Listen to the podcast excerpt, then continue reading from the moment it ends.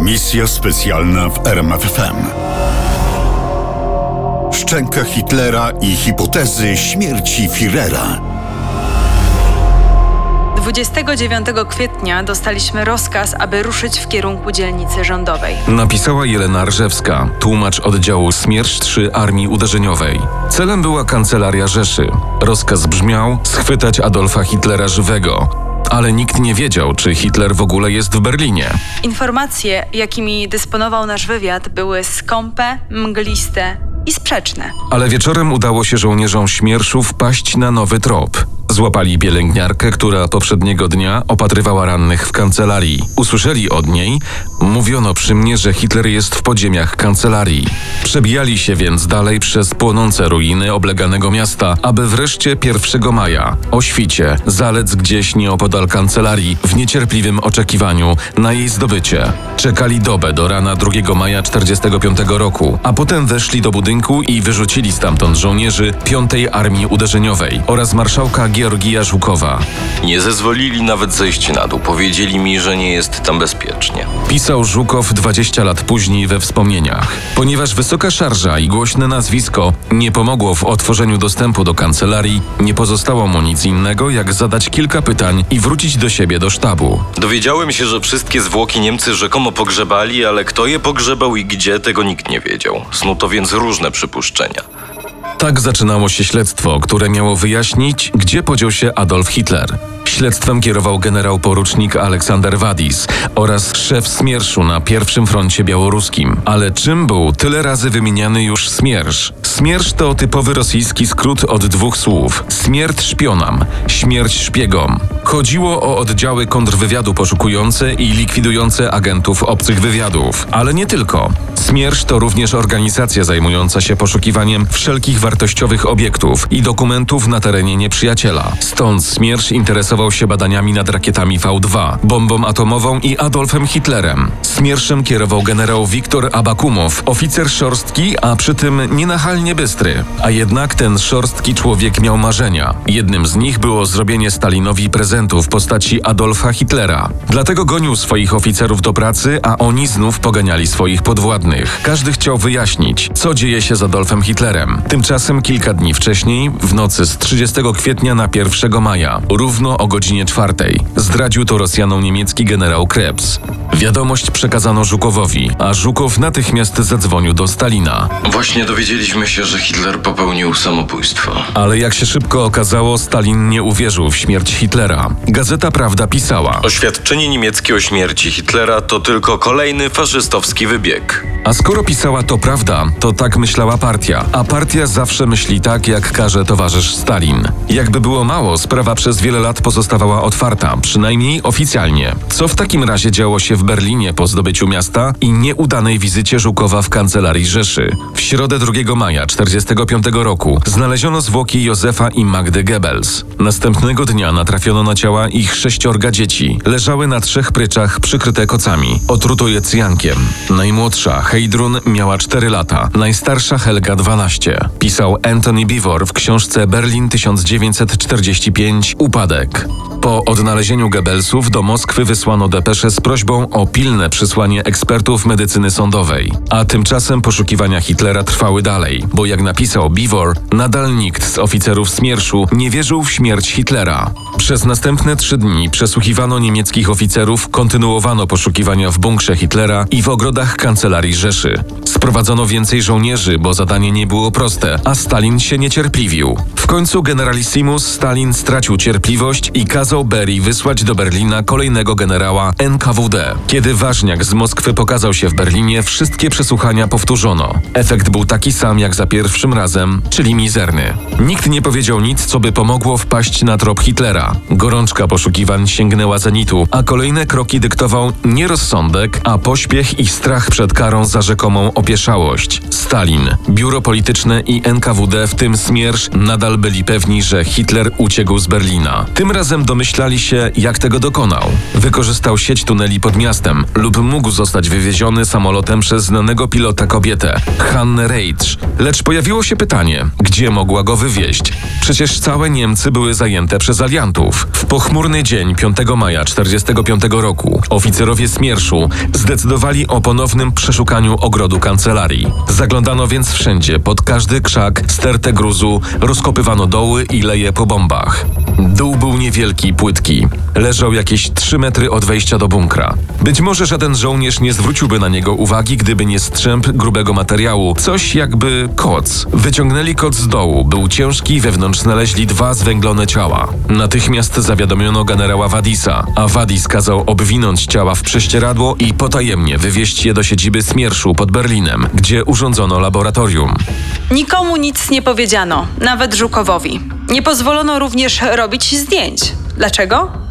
Nie wiem. Mówiła po latach Rżewska. Nie poinformowano również Berii i Stalina. Generał Wadis musiał mieć stuprocentową pewność, że znaleziono ciała należą do Hitlera i jego żony Ewy. Obawy Wadisa nie były bezpodstawne. Dwa dni wcześniej, 3 maja, odkryto w basenie przeciwpożarowym ciało człowieka, w którym rozpoznano wodza Rzeszy. Pomijając charakterystyczny wąsik i fryzurę, o tożsamości zwłok świadczył napis znaleziony po wewnętrznej stronie marynarki. Adolf Hitler. Czy można było mieć wątpliwości? Okazało się, że tak. Najpierw uwagę sceptyków zwróciły dziurawe skarpetki. Potem ktoś zaczął się zastanawiać, czemu Hitler miał nosić marynarkę podpisaną własnym nazwiskiem. W końcu zauważono, że zeznania jeńców mówią jednoznacznie, że ciało Hitlera zostało spalone. Czy aby nie chodziło o to, aby skierować Rosjan na fałszywy trop? Orzeczono, że to był sobowtór Hitlera. Prawdopodobnie nazywał się Gustav Weller. Do kogo więc należały zwęglone zwłoki, nad którymi 5 maja pochylali się właśnie eksperci medycyny sądowej oraz pomocnik dentysty Hitlera? Badania wykazały, że szczęka rzeczywiście należy do Führera.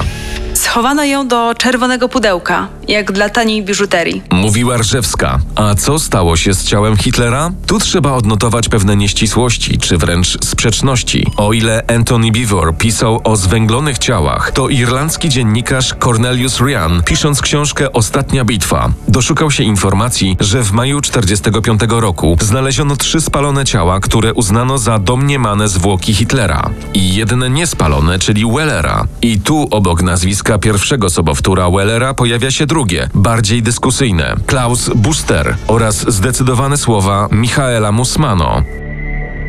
Nie ma cienia dowodu na to, że Hitler kiedykolwiek miał sobowtóra. Skąd to wiem? Po kilkudziesięciu bezpośrednich współpracowników Hitlera, których przesłuchiwałem, wyraźnie stwierdziło, że Hitler nigdy nie miał sobowtóra. Kto zatem ma rację?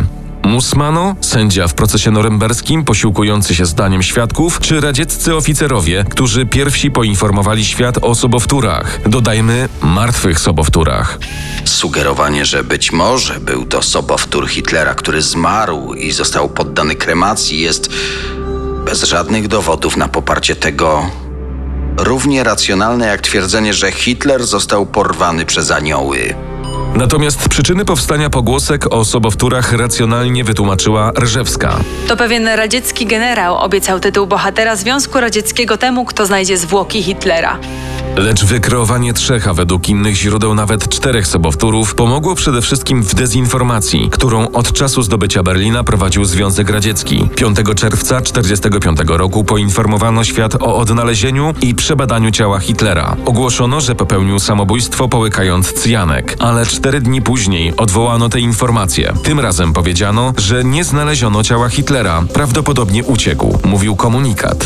W lipcu o śmierci Hitlera rozmawiał Churchill ze Stalinem. W grudniu 1945 roku Stalin zgodził się wpuścić na teren kancelarii przedstawicieli naukowych trzech mocarstw. Rozpoczęły się badania w miejscu, gdzie wcześniej odkryto żuchwę Hitlera. Tym razem odnaleziono dwa kapelusze, bieliznę z inicjałami Ewy Braun i raport sporządzony przez Goebbelsa. Na tym badania się skończyły. Stalin wyrzucił ekspertów zachodnich i do Berlina wysłał swoich. Efekt był taki, że w maju 1946 roku w znanym nam już dole znaleziono fragment czaszki z dziurą wylotową po kuli. Kości czaszki, podobnie podobnie jak wcześniej odnaleziona żuchwa, trafiły do radzieckiego archiwum i znikły z horyzontu naukowego na następne 40 lat. A tymczasem, w 1968 roku, pojawiła się książka pod tytułem Śmierć Adolfa Hitlera. Nieznane dokumenty z radzieckiego archiwum. Autor, dziennikarz Lew Biezymiński, opisał badania zwłok Hitlera, Ewy Braun i rodziny Goebbelsów. Książka potwierdziła tylko znaną już od lat radziecką wersję. Hitler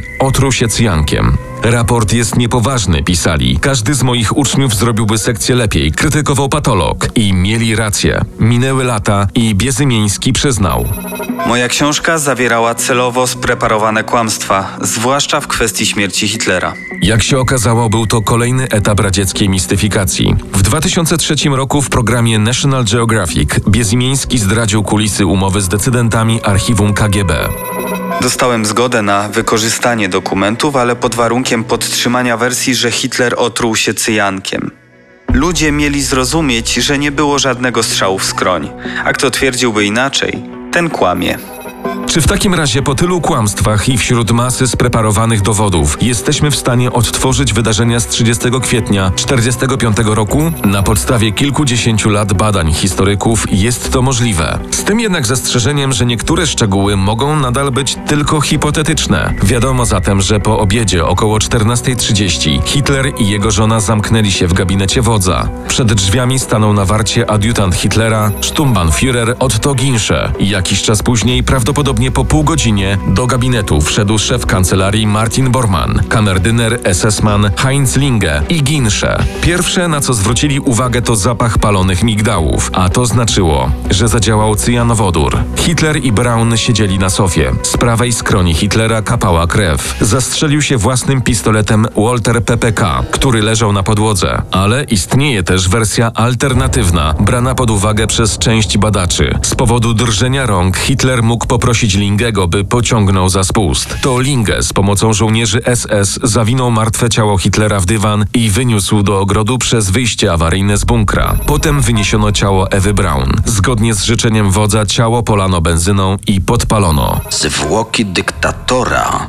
zostały prawie całkowicie spalone na popiół, co oznacza, że nie pozostałyby żadne fragmenty ciała, na których można by przeprowadzić sekcję zwłok. Pisał Michel Musmano w książce Ten Days to Die. I tę wersję potwierdził w 1995 roku niemiecki historyk Anton Joachim Staller. Oczywiście na podstawie zachowanych w archiwach relacji świadków, którzy jednogłośnie twierdzili, że szczątki po spaleniu przypominały coś pomiędzy zwęglonymi kośćmi a popiołem i rozsypywały się pod wpływem najdelikatniejszego ruchu. Tymczasem stojących nad spalonym ciałem wodza, generałów i SS-manów przegonił ogień radzieckiej artylerii. Aż do 2 maja armaty biły w kancelarię i ogród i sąsiednie ulice. Kiedy pod kancelarią pojawili się żołnierze Smierszu, zostali zryty pociskami teren i wiele nadpalonych i spalonych, trudnych do identyfikacji zwłok. Żeby odszukać Hitlera, trzeba było poprosić Niemców o pomoc. To między innymi tak trafiono na dwa zwęglone ciała, które generał Wadis kazał potajemnie wywieźć z Berlina na badania. Do kogo należały?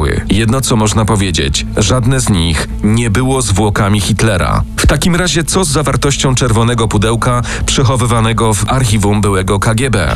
Do kogo należała żuchwa i odnaleziony rok po wojnie fragment czaszki? Co do żuchwy i zębów nie ma wątpliwości. Należały do Hitlera. Potwierdziły to badania z 1945 roku i z lat późniejszych. W 2017 roku francuski patolog sądowy Philippe Charlier stwierdził, że zęby na części kości czaszki były doskonale zgodne ze zdjęciami rentgenowskimi wykonanymi Hitlerowi w 1944 roku. Ponadto za pomocą mikroskopu elektronowego udowodnił, że zęby należały do wegetarianina. A właśnie wegetarianinem był Hitler. A co z kośćmi czaszki? Te badał amerykański archeolog Nick Bellantoni i na podstawie szwów łączących kości stwierdził, że czaszka należała do osoby poniżej 40 roku życia. Hitler miał 56 lat i już z tego względu nie mogła to być jego czaszka. Ale Ballantoni znalazł jeszcze jeden dowód. Grubość kości wskazywała na kobietę. Aby nie było wątpliwości, zrobiono jeszcze jedne badania DNA i okazało się, że Ballantoni Anoni miał rację. To czaszka młodej kobiety. Kogo konkretnie?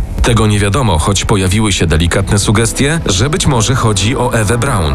Nie jest to jednak wcale pewne. Najprawdopodobniej odpowiedzi na to pytanie nie poznamy. Lub ta odpowiedź nas rozczaruje, ponieważ okaże się, że są to czaszki anonimowej Po Hitlerze pozostała tylko żuchwa i zęby. A co działo się z popiołem jego ciała? Zapewne rozwiał je wiatr, bądź zmieszały się z pyłem ziemi. Misja specjalna w RMFFM. Na tropie największych tajemnic historii.